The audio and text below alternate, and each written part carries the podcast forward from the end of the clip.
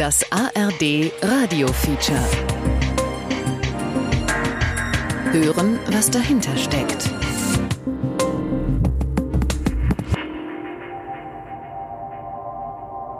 Licht bei uns also, es gibt viele Synonyme. Zum Beispiel, es gibt ein Barik, heißt Lüster. Es gibt auch Sana, heißt Brillanz. Und es gibt Shua, heißt Strahl. Es gibt Dia, heißt richtig Licht. Und es gibt Lama'an, Funkeln. Und es gibt Ulu, das heißt, diese Licht kann uns also in die Höhe treiben. Und es gibt auch Rufa, das heißt, dieses Licht kann uns aufheben, die Aufhebung. Alle diese Synonyme kommen aus das Wort Licht, Nur.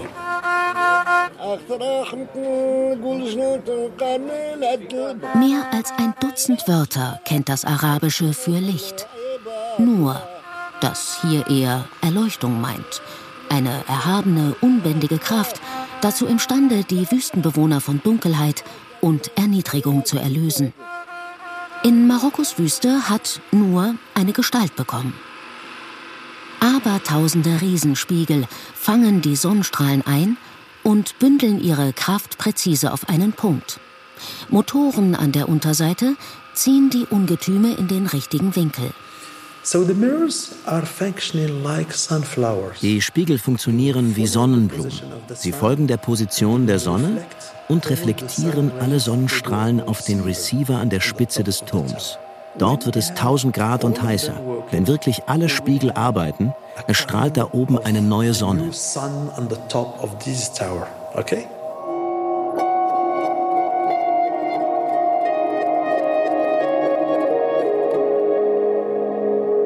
Wüstenstrom aus Afrika.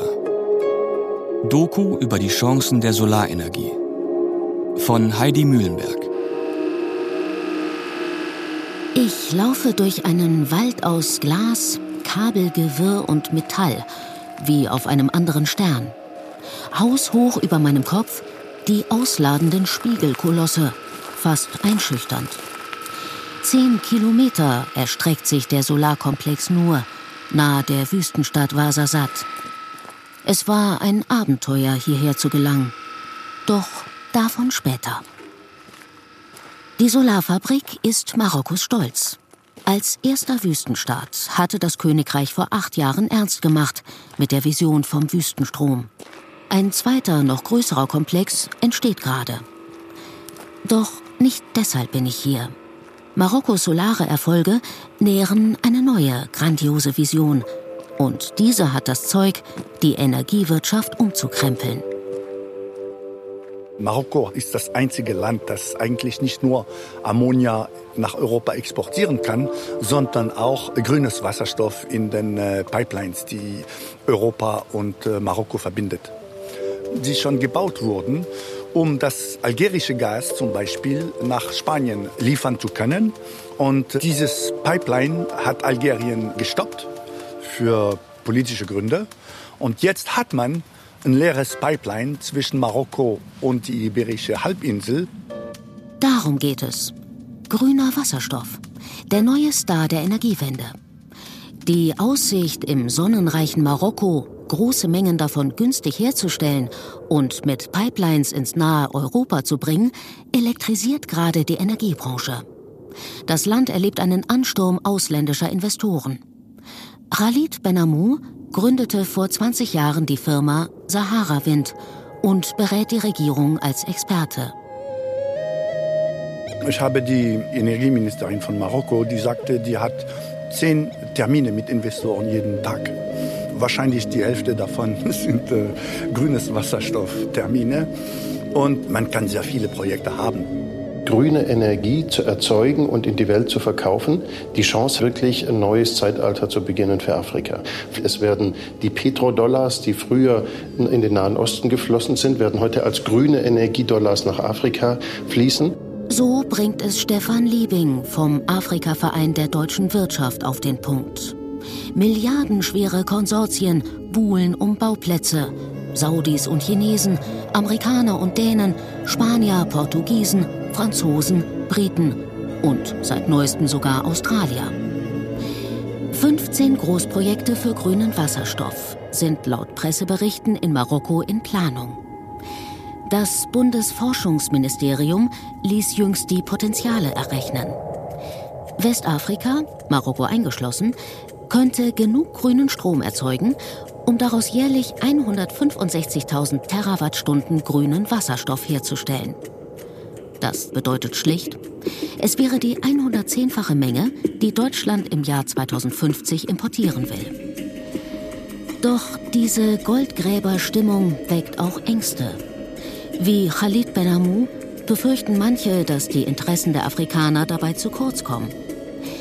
Ich will mir in 2 afrikanischen Ländern selbst ein Bild machen und bereise Namibia und Marokko.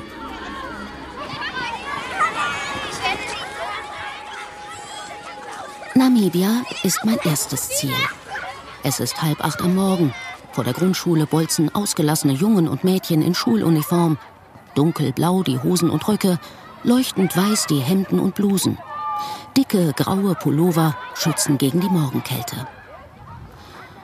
Es war eine lange Reise hierher.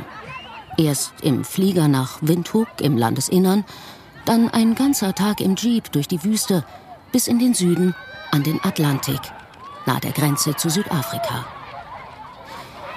Dem idyllischen Küstenstädtchen mit dem Bahnhof und Villen im wilhelminischen Stil ist sein Ursprung anzusehen. Vor 140 Jahren gründeten deutsche Kolonisten den Ort und tauften ihn Lüderitz, nach einem Tabakhändler aus Bremen.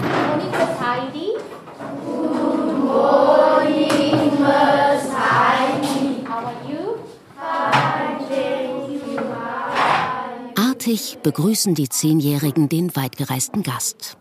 Etwa 40 Mädchen und Jungs mit kecken, neugierigen Blicken schmettern das Morgenlied. Ihre Bänke stehen eng im Karree.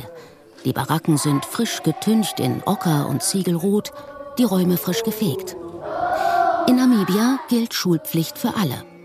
Das Lernen ist frei. Namibias Bevölkerung ist erstaunlich jung. Das Kleinstädtchen Lüderitz mit 19.000 Bewohnern hat 5 Schulen mit tausenden Kindern von allen 8 afrikanischen Stämmen des Landes, auch aus den Townships am Stadtrand. Können die Eltern die Schuluniform nicht zahlen, springen Sponsoren ein. Von der Schule sind es nur 10 Minuten durch die Bismarckstraße, vorbei an der Fischfabrik, bis hinunter ans Meer.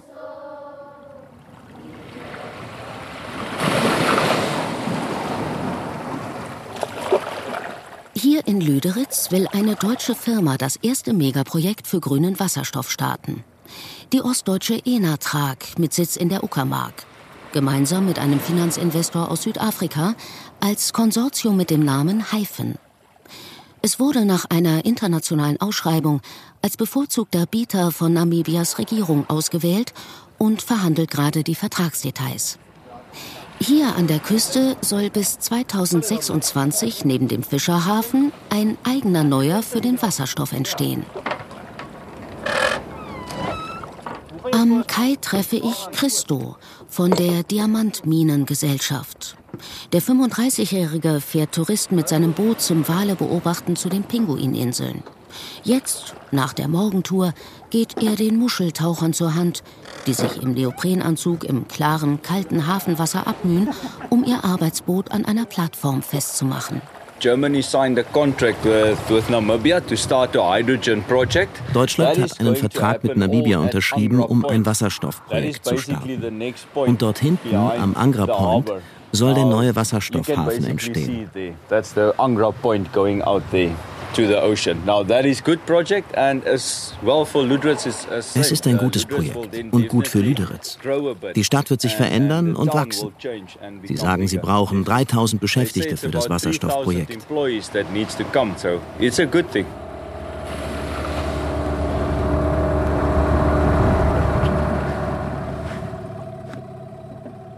Lüderitz ist geschichtsträchtiges Pflaster. Das erfährt man in der Felsenkirche, die hoch über der Stadt auf einem Granitfelsen thront. Das Innere ist winzig. Auf dem schlichten Gestühl liegen Bibeln in Deutsch. Hier, sagt man, sei die Geburtsstätte der Kolonie Südwestafrika. Hier begann die deutsche Geschichte Namibias. Vom Kirchfelsen fällt der Blick hinunter nach Shark Island. Hier lebt die dunkle Geschichte von Lüderitz. Das Kolonialkorps unterhielt dort nach den Aufständen der einheimischen Bevölkerung ein Lager für Gefangene Herero und Nama.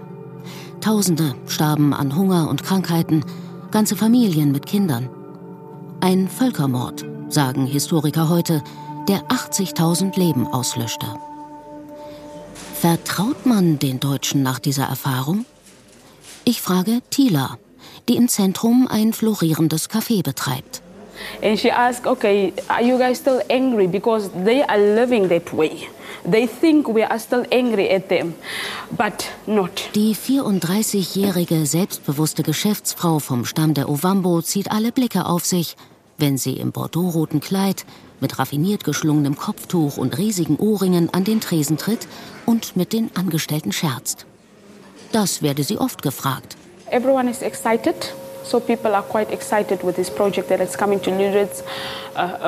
Sie nimmt ihre Vergangenheit nicht mit in die Zukunft. So denken Namibier nicht.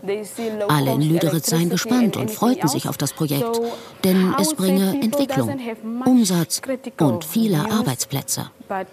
Insgeheim hofften alle, dass es kein Korruptionsding wird und dass tatsächlich jeder von dem Projekt profitiert.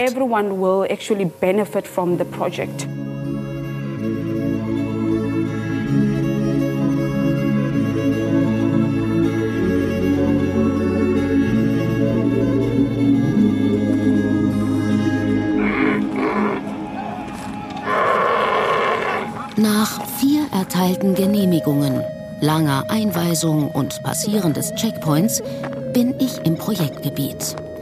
Genau hier soll bis 2027 das erste deutsche Megaprojekt für grünen Wasserstoff entstehen. Ich begleite ein Team des Hyphen-Konsortiums. Jonathan Metcalf, der Projektleiter, hat 3 Kollegen aus Südafrika mitgebracht. 2 ortskundige Ranger begleiten uns. Zur Sicherheit.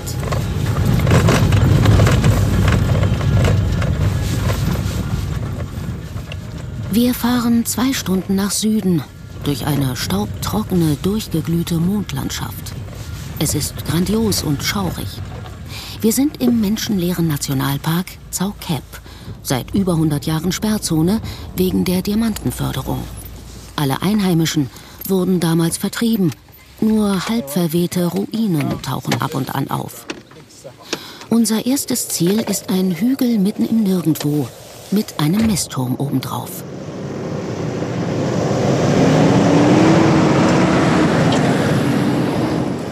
Endlich oben packt Windexperte Luciano die Messgeräte aus. Der Brasilianer braucht exakte Daten, um die besten Orte für die geplanten Windturbinen zu finden. Das ist ein deutlich stärkerer Wind. Also in Deutschland gibt es da so an der Nordsee aus der Küste so 7,5-8 Meter pro Sekunde. Auf die Höhe, die wir planen, so 120, 140 Meter Höhe. Und hier sind wir schon bei 11 Meter pro Sekunde. Als Folge lässt sich grüner Strom hier günstig erzeugen. Für weniger als 2 Cent die Kilowattstunde. Das Projektgebiet sei insgesamt 100 Kilometer lang und 80 Kilometer breit. 600 Windturbinen und 2 Solarfelder sollen eine Kapazität von 7 Gigawatt bereitstellen. So viel wie 7 große Kernreaktoren, erklärt Jonathan Metcalf, der Projektleiter. Wir stehen an einem der weltbesten Windstandorte an Land, eine Ressource von Weltklasse. 15 Kilometer weiter östlich haben wir unsere Solaranlagen, auch weltbeste Standorte. Damit haben wir nah beieinander sehr gute Erneuerbare. Und 12 Kilometer in dieser Richtung ist der Ozean, der uns Wasser gibt zur Entsalzung für die Herstellung von Wasserstoff. So where we are right now is one of the proposed sites for the Hyphen electrolyzer because it's a large flat area. Und das ist der Plan. Pipelines bringen entsalztes Wasser von der neu gebauten Meerwasserentsalzungsanlage an der Küste in die Wüstenfabrik, wo hunderte Elektrolyseure arbeiten. so nennt man die containergroßen Module, die in ihrem Innern das Wasser aufspalten in Sauerstoff und Wasserstoff. Eigentlich ein uraltes chemisches Verfahren. Nur dass bei Hyphen der Starkstrom dafür direkt aus den Windparks und den Solarfeldern nebenan kommt. Der hergestellte Wasserstoff geht per Pipeline zurück ans Meer, wird in Ammoniak umgewandelt und anschließend flüssig per Tankschiff abtransportiert. Schon in 3 Jahren könnte sich die Gegend komplett verändert haben, meint Ulrich Heindel, Technikleiter bei Hyphen. Wir sehen dann Windturbinen, wenn man von hier links anfängt, über das ganze Talgebiet. Man sieht auch dann im Background noch, im Hintergrund Windturbinen, wo man nur noch die Spitze sieht. Aber es wird das ganze Feld voll von Windturbinen sein. Wie gesagt, also ich schätze mal, von unserem Standort würden wir vielleicht 150 Turbinen sehen können. Und es ist dann schon ein imposanter Eindruck. Und wie gesagt, der große Vorteil, dass wir hier ein Gebiet haben, wo sich niemand dran stört. So, this feeder, this is the ostrich feeder. This might have happened for... Unser nächstes Ziel ist ein Naturjuwel. Diesmal nähern wir uns vorsichtig, lassen die Jeeps stehen. Park Ranger Alex ähnelt mit seiner gebügelten Ranger-Uniform und großer Brille einem Universitätsprofessor. Er führt uns auf einem Trampelpfad zur einzigen Wasserstelle weit und breit. Eher eine sehr flache, langgestreckte Pfütze mit Algen. Plötzlich bleibt er stehen, hebt den Arm und deutet auf frische Spuren im Sand. So, these are the tracks. These are oryx tracks. These ones, still oryx. Das sind Oryx-Spuren, erklärt er uns. Und die anderen sind von Straußen. Das sei die einzige Quelle im ganzen Gebiet. Nur dort hinten gäbe es noch eine kleinere. Oryx sind große Antilopen, etwa in der Größe von Rotwild. Und sie sind Namibias Wappentiere. Rund 200 leben in dem Gebiet. Wir finden ein langes Horn, Ergebnis von Revierkämpfen, erklärt Professor Alex. Ich frage mich, wie will Enertrag bei den bevorstehenden Bauarbeiten die lebenswichtige Quelle mitten im Projektgebiet schützen? Innerhalb der Pufferzone, im Radius von 5 Kilometern um das Gebiet, bauen wir keine Infrastruktur auf. Wir müssen sicherstellen, dass wir keine Tiere stören, die die Quelle nutzen. Wir müssen aber auch sicherstellen, dass wir die Tiere nicht stören, die über unsere Grundstücke zur Quelle hinlaufen. Es ist also sehr wichtig, dass wir bei der Umweltverträglichkeitsprüfung alle Tierpfade prüfen, um sicherzustellen, dass wir nichts bauen, was sie stört. Namibias Regierung hat Großes vor. Die 7 Gigawatt soll nur der Anfang sein. Das Projektgebiet bietet Platz für weitere 10 Projekte dieser Größenordnung. Das Land insgesamt ist extrem dünn besiedelt, mit knapp 3 Millionen Menschen auf einer Fläche doppelt so groß wie Deutschland. Namibia hofft auf neue, namibische Industrie, sagt der Wirtschaftsberater des namibischen Präsidenten James Newpe. Namibia ist ein kleines Land und abhängig vom Import von Strom und Waren. Es gibt nur wenige Exportgüter, wie Rohdiamanten, etwas Uran und Fisch. Das wollten sie ändern und komplexere Waren herstellen. Sie können selbst Dünger und Eisenerz herstellen. Statt Strom zu importieren, könnten sie dann Strom und Ammoniak an unsere Nachbarn Südafrika liefern. Dass manche dabei von neuem Kolonialismus sprechen, amüsiert den Präsidentenberater. The conclusion is the exact opposite of colonialism. Es sei das genaue Gegenteil von Kolonialismus. Denn Kolonialismus war, Deutschland kam hierher, um Werte abzugreifen und sie nach Deutschland zu bringen. Jetzt dagegen geht es um Arbeitsplätze und Industrien in Namibia, die ursprünglich in Deutschland waren. Bliebe die Frage der Finanzierung. Rund 10 Milliarden Euro soll das Hyphen-Projekt kosten. Wie kann die Enertrag mit knapp 1000 Beschäftigten und 250 Millionen Jahresumsatz ein solches Projekt stemmen? Die Firma, als europäische Aktiengesellschaft seit kurzem an der Börse, geht erstaunlich offen damit um. Tobias Bischof-Niemtz. Diese Finanzierung dann zu arrangieren, das ist Teil unseres Kerngeschäftes. Neben unseres Partners Niklas Holdings, der da auch viel Erfahrung mitbringt, haben wir schon weit über 2 Milliarden Euro an Finanzierung arrangiert für Erneuerbare über die letzten Jahre.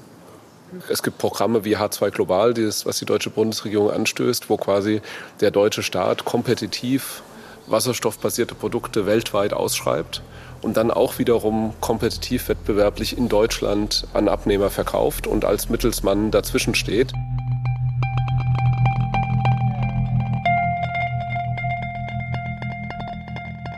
Zurück in Deutschland denke ich ernsthaft übers Reisen nach.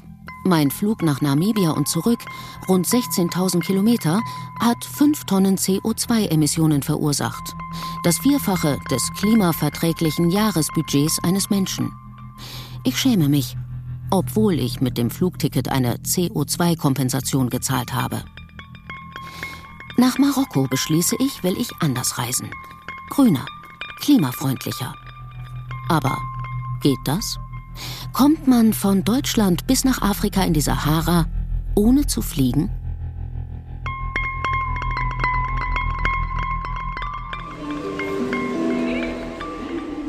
Der Bahnhof von Tanga Stadt ist ein wunderschöner, moderner Bau mit orientalischer Fassade. Weiche Sitzpolster überall, höfliches, sachkundiges Personal, Solarmodule.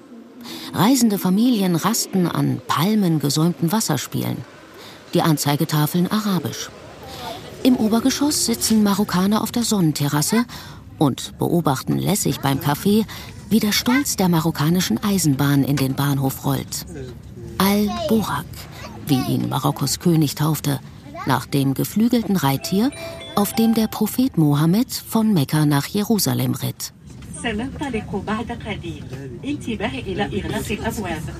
Seit 2018 verbindet der moderne Hochgeschwindigkeitszug Made in France Marokkos wichtigste Großstädte. Ich zahle 18 Euro und nehme das geflügelte Reittier gen Süden, Richtung Rabat.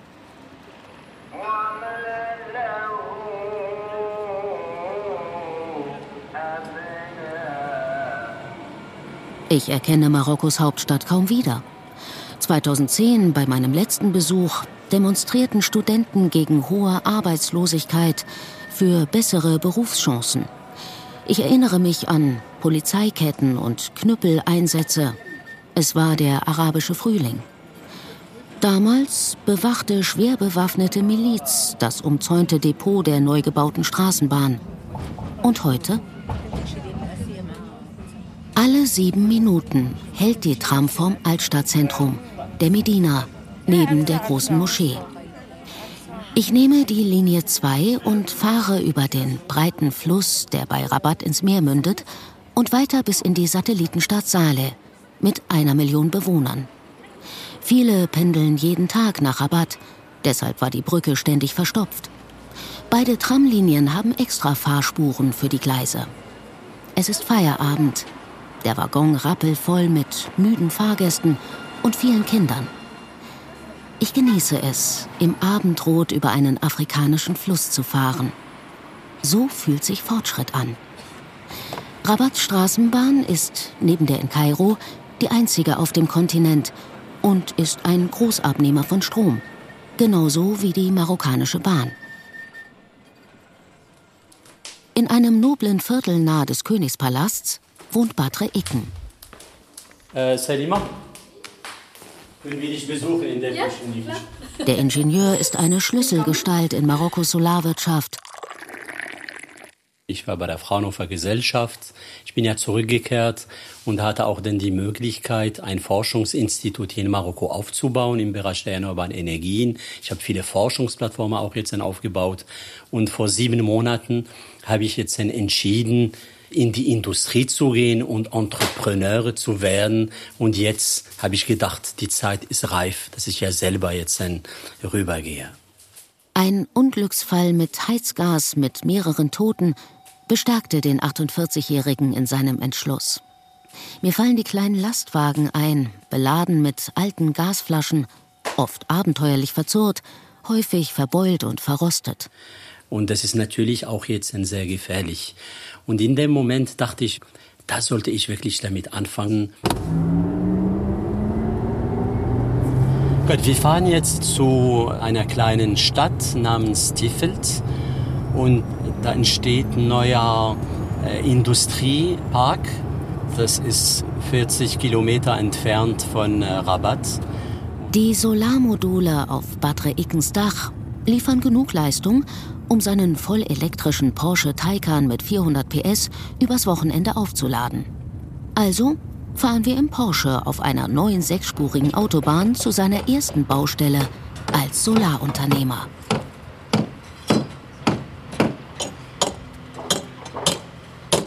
Rund 50 Arbeiter, korrekt bekleidet mit Helmen und Warnwesten, verschalen die Außenwände für 2 Werkhallen. Daneben läuft schon die Montage des Deckengerüsts. Schon bald, sagt Icken stolz, sollen hier 800 Beschäftigte moderne Thermosolaranlagen fertigen. Entwickelt an der Universität Fez in Marokko, in verschiedenen Größen, sowohl für kleine Häuser als auch für große Firmen. So will Icken dem Butanbrennstoff etwas entgegensetzen. Preiswert.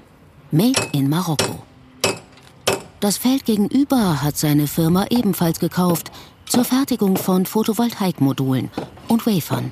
Und da fangen wir höchstwahrscheinlich jetzt in 3 Monaten auch mit dem Bau. In den letzten Jahren hatten wir immer in Marokko einen Verbrauch von ca. 100, 150 Megawatt PV im Jahr. Aber jetzt mit den großen Kraftwerken, um eben auch jetzt den grünen Wasserstoff zu produzieren, werden wir 1000, 2000, 3000 Megawatt im Jahr brauchen. Und das ist ja der Grund, warum das jetzt denn für uns wirklich eine neue Chance und eine Gelegenheit, auch jetzt in diese Industrien auch jetzt in lokal zu haben und auch jetzt in lokal aufzubauen. Hier wächst Marokkos Zukunft, sagt Badr Ikken und verrät, dass er mitgeschrieben hat an Marokkos Roadmap für den grünen Wasserstoff.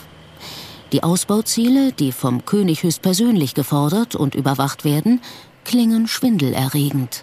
Das Ziel ist ja bis 2030, dass wir, wenn alles dann gut läuft, zwischen 15 und 20 Gigawatt auch jetzt umsetzen können, Solar- und Windkraftwerke, um Elektrolyseure zu betreiben. Bis 2040 wäre auch jetzt das Ziel oder das Potenzial wäre auch jetzt vorhanden, damit wir ca. zwischen 50 und 80 Gigawatt auch jetzt realisieren können. Und dann danach 2050, dann könnte man ja wirklich über 100 Gigawatt installieren können. Und das Ganze mit dem Ziel, damit wir erstmal unsere Industrien dekarbonisieren. Marokko verfolgt eigene Pläne beim grünen Wasserstoff. Und die sind verknüpft mit seiner Lage am Meer. Seit Jahrmillionen spült der Atlantik Plankton an die 2000 Kilometer lange Küste, das sich Schicht für Schicht im Küstenboden ablagerte und das größte Phosphatvorkommen auf dem Globus wachsen ließ. Mit diesem Naturschatz wurde Marokko zum weltweit größten Düngemittelproduzenten und Exporteur. Nur gibt es einen Haken. Dafür braucht es neben Phosphat auch Ammoniak. Und den musste das Königreich bisher teuer importieren. 2 Millionen Tonnen pro Jahr. Graues Ammoniak, hergestellt mit Erdgas.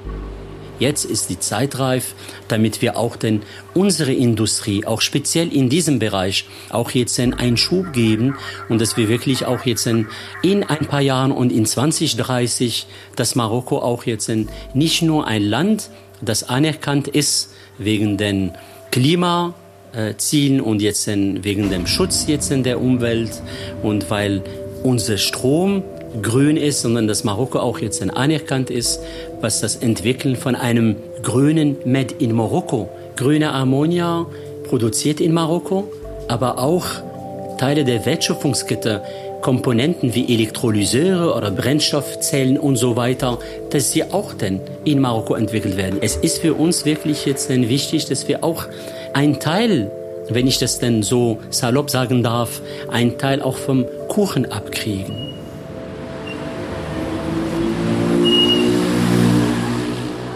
Ich treffe 4 Solarunternehmer in Rabat und alle planen schon konkret, mit dem grünen Wasserstoff eigene Geschäftsfelder aufzubauen. Auch der Chef von Magreb Steel, der mit 1500 Beschäftigten Flachstahl aus Schrott mit Hilfe von grünem Wasserstoff herstellen will. Oder Khalid Benamou mit seiner Firma Sahara Wind. Die größte Industrie von Marokko ist jetzt Automobil, die nach Europa exportiert werden. Die ganzen Renaults in Marokko sind in Marokko erzeugt. Tanger ist einer der größten Hafen Afrikas, einer der größten Hafen vom Mittelmeer sogar. 8 Millionen Container pro Jahr. Ich glaube, Le Havre, der größte Hafen Frankreich, einer der größten, ist nicht nur 2-3 Millionen Container. Das heißt, die Logistik ist schon da. Die Industrie, da gibt es Peugeot, die haben vor ein paar Jahren angefangen. Die haben auch Elektroautos, die sie in Marokko produzieren, so wie Renault in Tanger. Das heißt, wir produzieren auch Elektroautos, thermische Autos. Und wenn man von Windanlagen spricht, wenn man von Elektrolyseuren spricht, wenn man diese Mengen erwähnt, da ist es nicht mal ökonomisch wert, es irgendwo anders zu produzieren als in Marokko. Das Königreich entdeckt selbstbewusst seinen vielleicht größten Schatz neu. 3500 Jahresstunden Sonne, plus den satten Passatwind und unendliche Wüsten. Es strebt weg vom Image des Rohstofflieferanten hin zu einem voll entwickelten Industrieland. Wie hoch liegen die Hürden für ausländische Investoren? Womit müssen sie rechnen? An einer südlichen Ausfallstraße Rabats liegen die Büros von Masen. Marokkos Solarenergiebehörde wurde 2010 zur Umsetzung des königlichen Solarplans gegründet und koordiniert alle erneuerbaren Energieprojekte des Landes. Auf dem Schreibtisch von Rashid Bayet, dem amtierenden Chef, stapeln sich akkurat sortierte Aktenberge. Die neuen grünen Wasserstoffprojekte. Mein Gegenüber lächelt charmant und schweigt erstmal. Er wägt jedes seiner Worte sorgfältig ab. Sie bekommen jeden Tag Anfragen von unterschiedlichen Akteuren. Marokko sei ganz offen und studiere jeden Antrag genau und wohlwollend. Das Ministerium für Energiewende und Erneuerbare arbeitet an einem Katalog von Bedingungen für eine Kooperation mit ausländischen Partnern. Dieser Katalog heißt diplomatisch Marokko Offer und soll Förderzuschüsse, Modalitäten der Flächennutzung, Steuern, Infrastruktur und Wasserzugang regeln. Wasserstoff wird also Tag pro Tag wichtiger und nimmt von Bedeutung zu. Und deswegen, also die Nachfragen kommen jeden Tag, wie man sagt, und sind anders. Immer so verschiedene Akteure, die diese Nachfragen stellen und interessiert sind.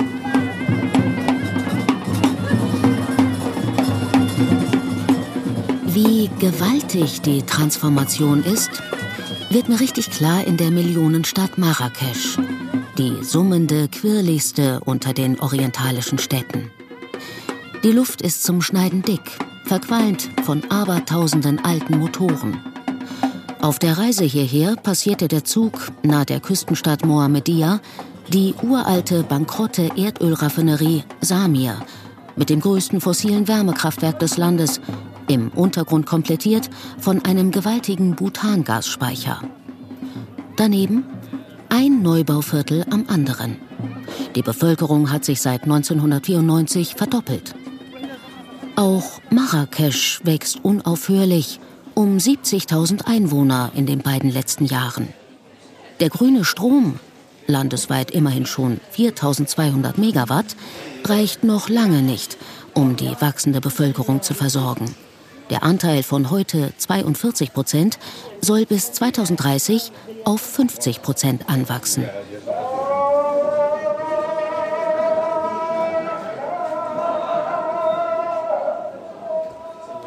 Hier hat es die Modernisierung schwerer. An der Zentralmoschee entdecke ich eine Leuchttafel. Das Gotteshaus beteiligt sich am Programm Grüne Moscheen mit PV-Modulen auf dem Dach. Von Marrakesch geht es per Linienbus auf dem berühmt-berüchtigten Tishkar, dem High Mountain Pass, über das Atlasgebirge auf endlosen Serpentinen, vorbei an Bergrutschen, Berberdörfern und Gipfeln, die bis 4000 Meter in den Himmel ragen. Zum Endpunkt meiner Reise. Die Wüstenstadt Ouarzazate, rund 200 Kilometer südwestlich von Marrakesch, mit dem größten Solarkomplex Afrikas.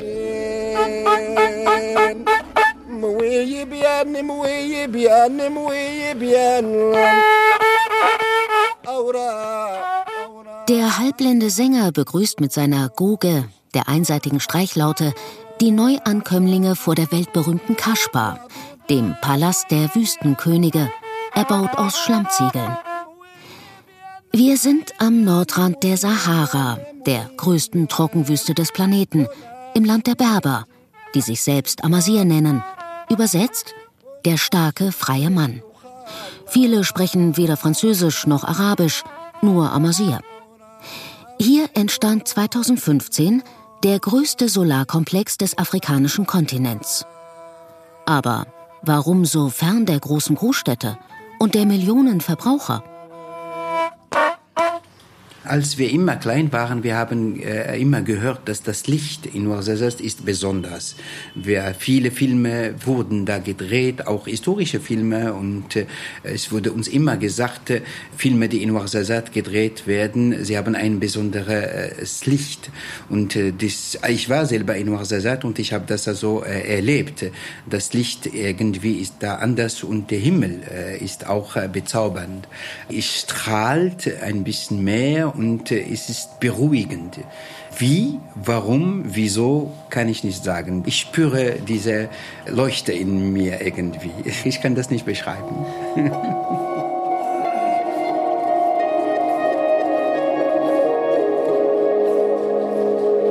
Was hat es auf sich mit diesem besonderen Licht? Wirklich sehen auch meine Fotos speziell aus. Der Himmel ist von solch dunklem Blau, dass er schon einen Stich ins Gold aufweist. Den Solarkomplex Nur erkenne ich schon aus großer Ferne am leuchtenden Solarturm. Das Areal ist so groß wie das Zentrum der Hauptstadt Rabat, über 3000 Hektar. Die Ausmaße sind nur von oben zu sehen.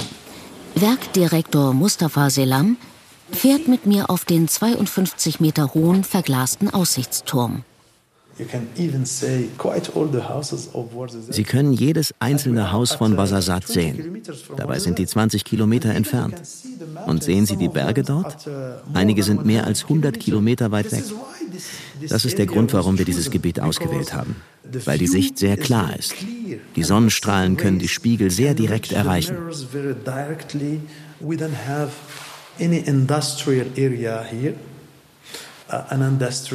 Wir haben in der Region keinerlei industrielle Aktivitäten, die Staub erzeugen.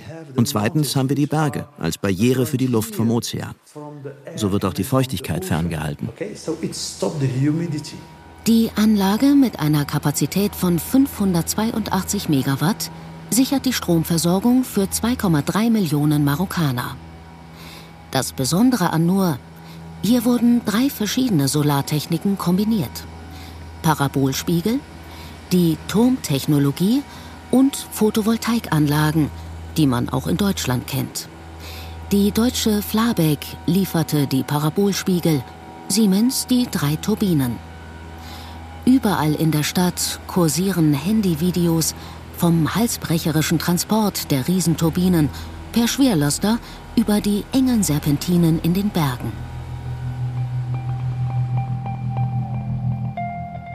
Die Leute in Ouarzazate sind stolz auf den gleißenden Turm, der als neues Wahrzeichen flach über den Bergen strahlt. Aus der Nahdistanz wirkt er noch imposanter. Selbst in den Atlas-Filmstudios ist er im Freien vor den Kulissen unübersehbar. Als man hier Lawrence von Arabien, Kleopatra, Babel oder Alexander drehte, gab es Nur noch nicht. Bei Game of Thrones schon. Jetzt werden für den Hollywood-Film Gladiator 2 Kulissen gebaut und Komparsen angeworben. Omar, der schlaksige Studioguide mit Wollmütze und Goldumhang, ist einer von ihnen und tischt den Besuchern das Märchen auf, der Solarstrom ginge vom Turm direkt ins Ausland. Nur ist Gesprächsstoff. Die Wahrheit ist: In den 7 Jahren ihres Betriebs hat die Anlage einzigartige Erfahrungen erbracht für die vielen geplanten Nachfolger in Marokko und weltweit. So unterscheiden sich die Gestehungskosten stark, je nach genutzter Solartechnik. Der Photovoltaikstrom kostet mit 5 Cent je Kilowattstunde nur 1/3 des Solarstroms aus den Parabolspiegeln. Trotzdem ist der unentbehrlich, denn die rundgebogenen Spiegel erlauben wie der Solarturm eine Stromproduktion auch nachts. Ein Teil wird in Tanks gespeichert und versorgt die Dampferzeuger und Turbinen nach Sonnenuntergang, wenn der Bedarf am größten ist. Das stabilisiert die Netze. Experten nennen das regelbaren Solarstrom.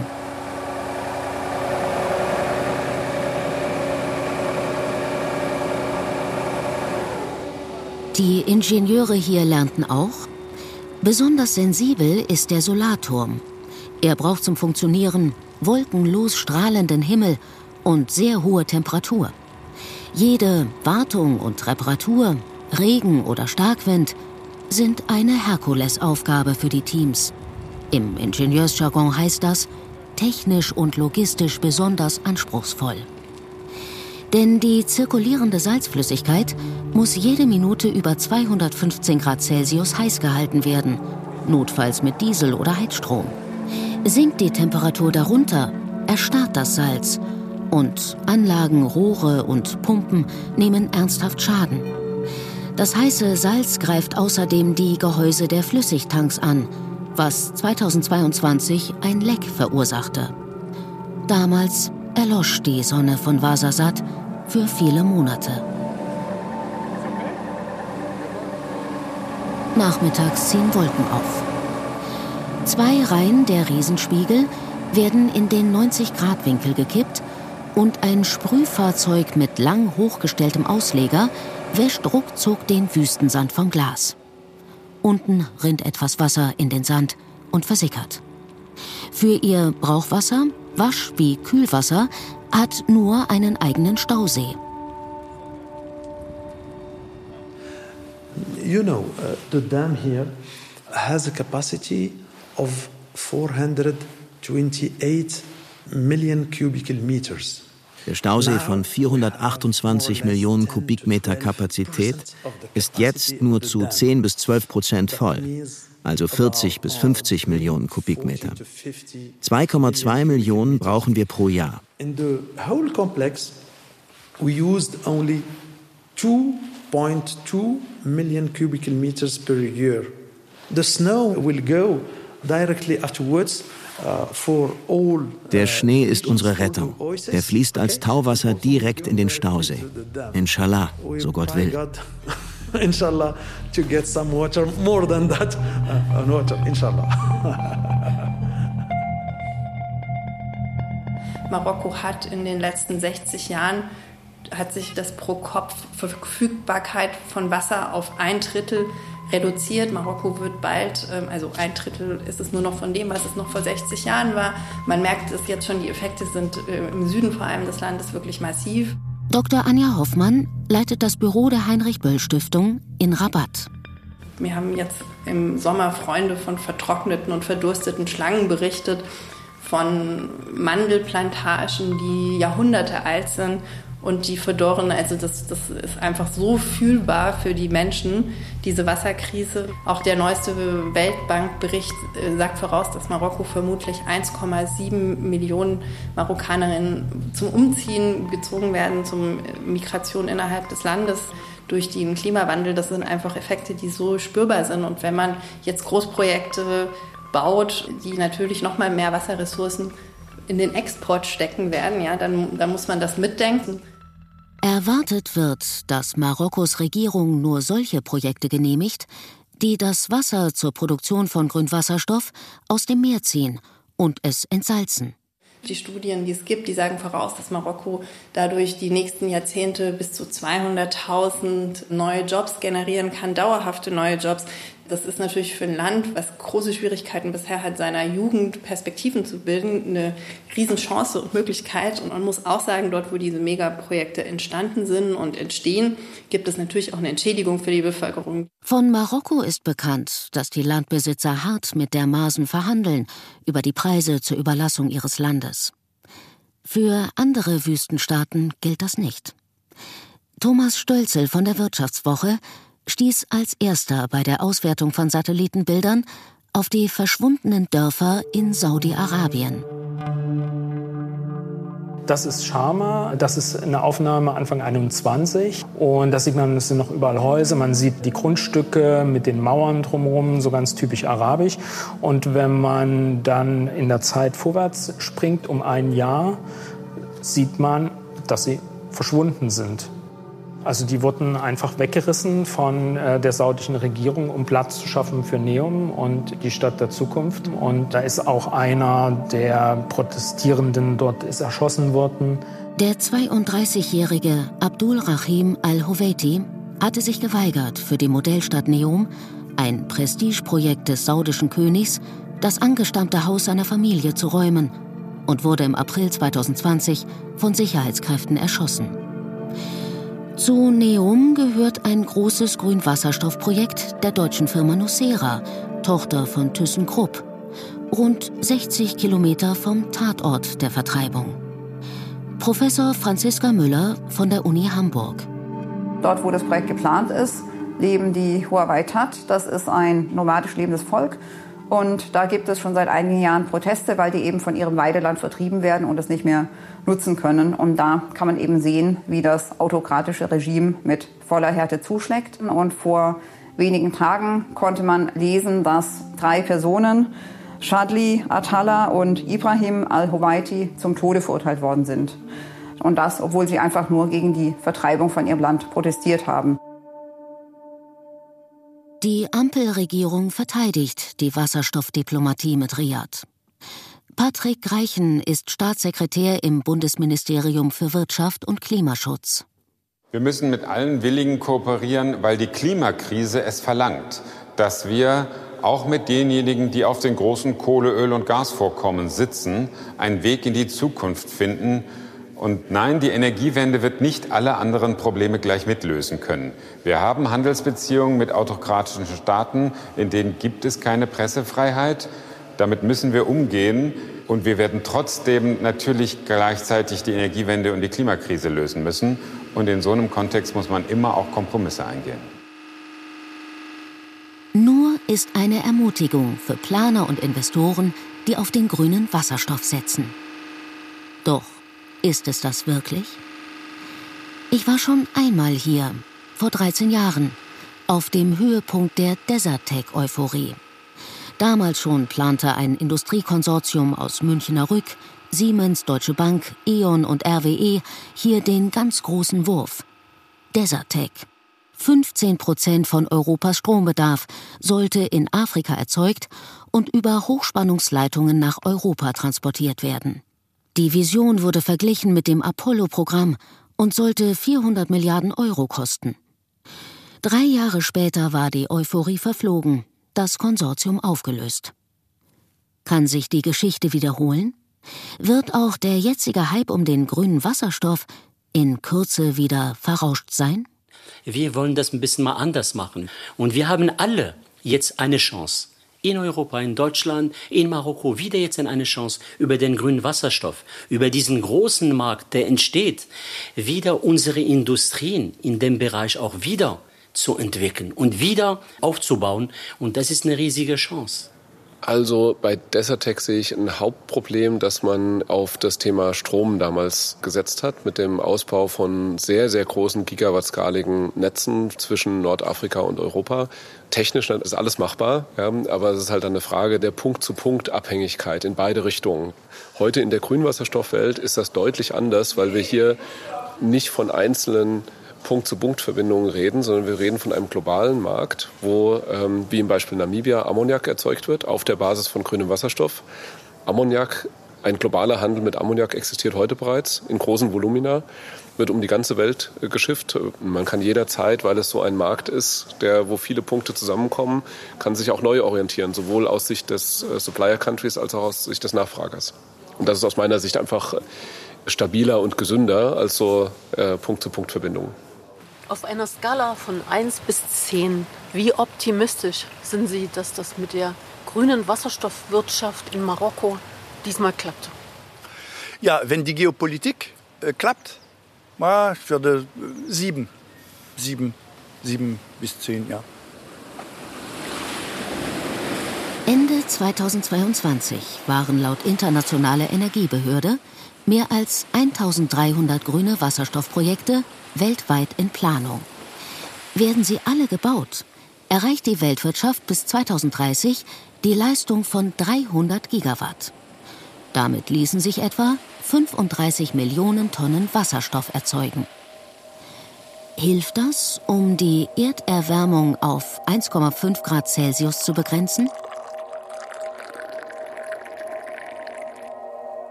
Am Vorabend meiner Abreise sitze ich mit meinen Herbergseltern in Ouarzazate am Kamin. Sie kennen meine Vorliebe fürs langsame Reisen. Junes schaut mich ernst an, als er sagt, nimm doch ein Kamel. Es sind nur 5 Tage bis Marrakesch. So haben wir das früher gemacht. Next time, sage ich. Und freue mich. Tatsächlich bin ich rund 7000 Kilometer durch 2 Kontinente klimafreundlich gereist. Im Vergleich zum Fliegen habe ich so viel CO2 gespart, wie 120 Bäume im Jahr binden. 1,5 Tonnen. Auch ohne Kamel.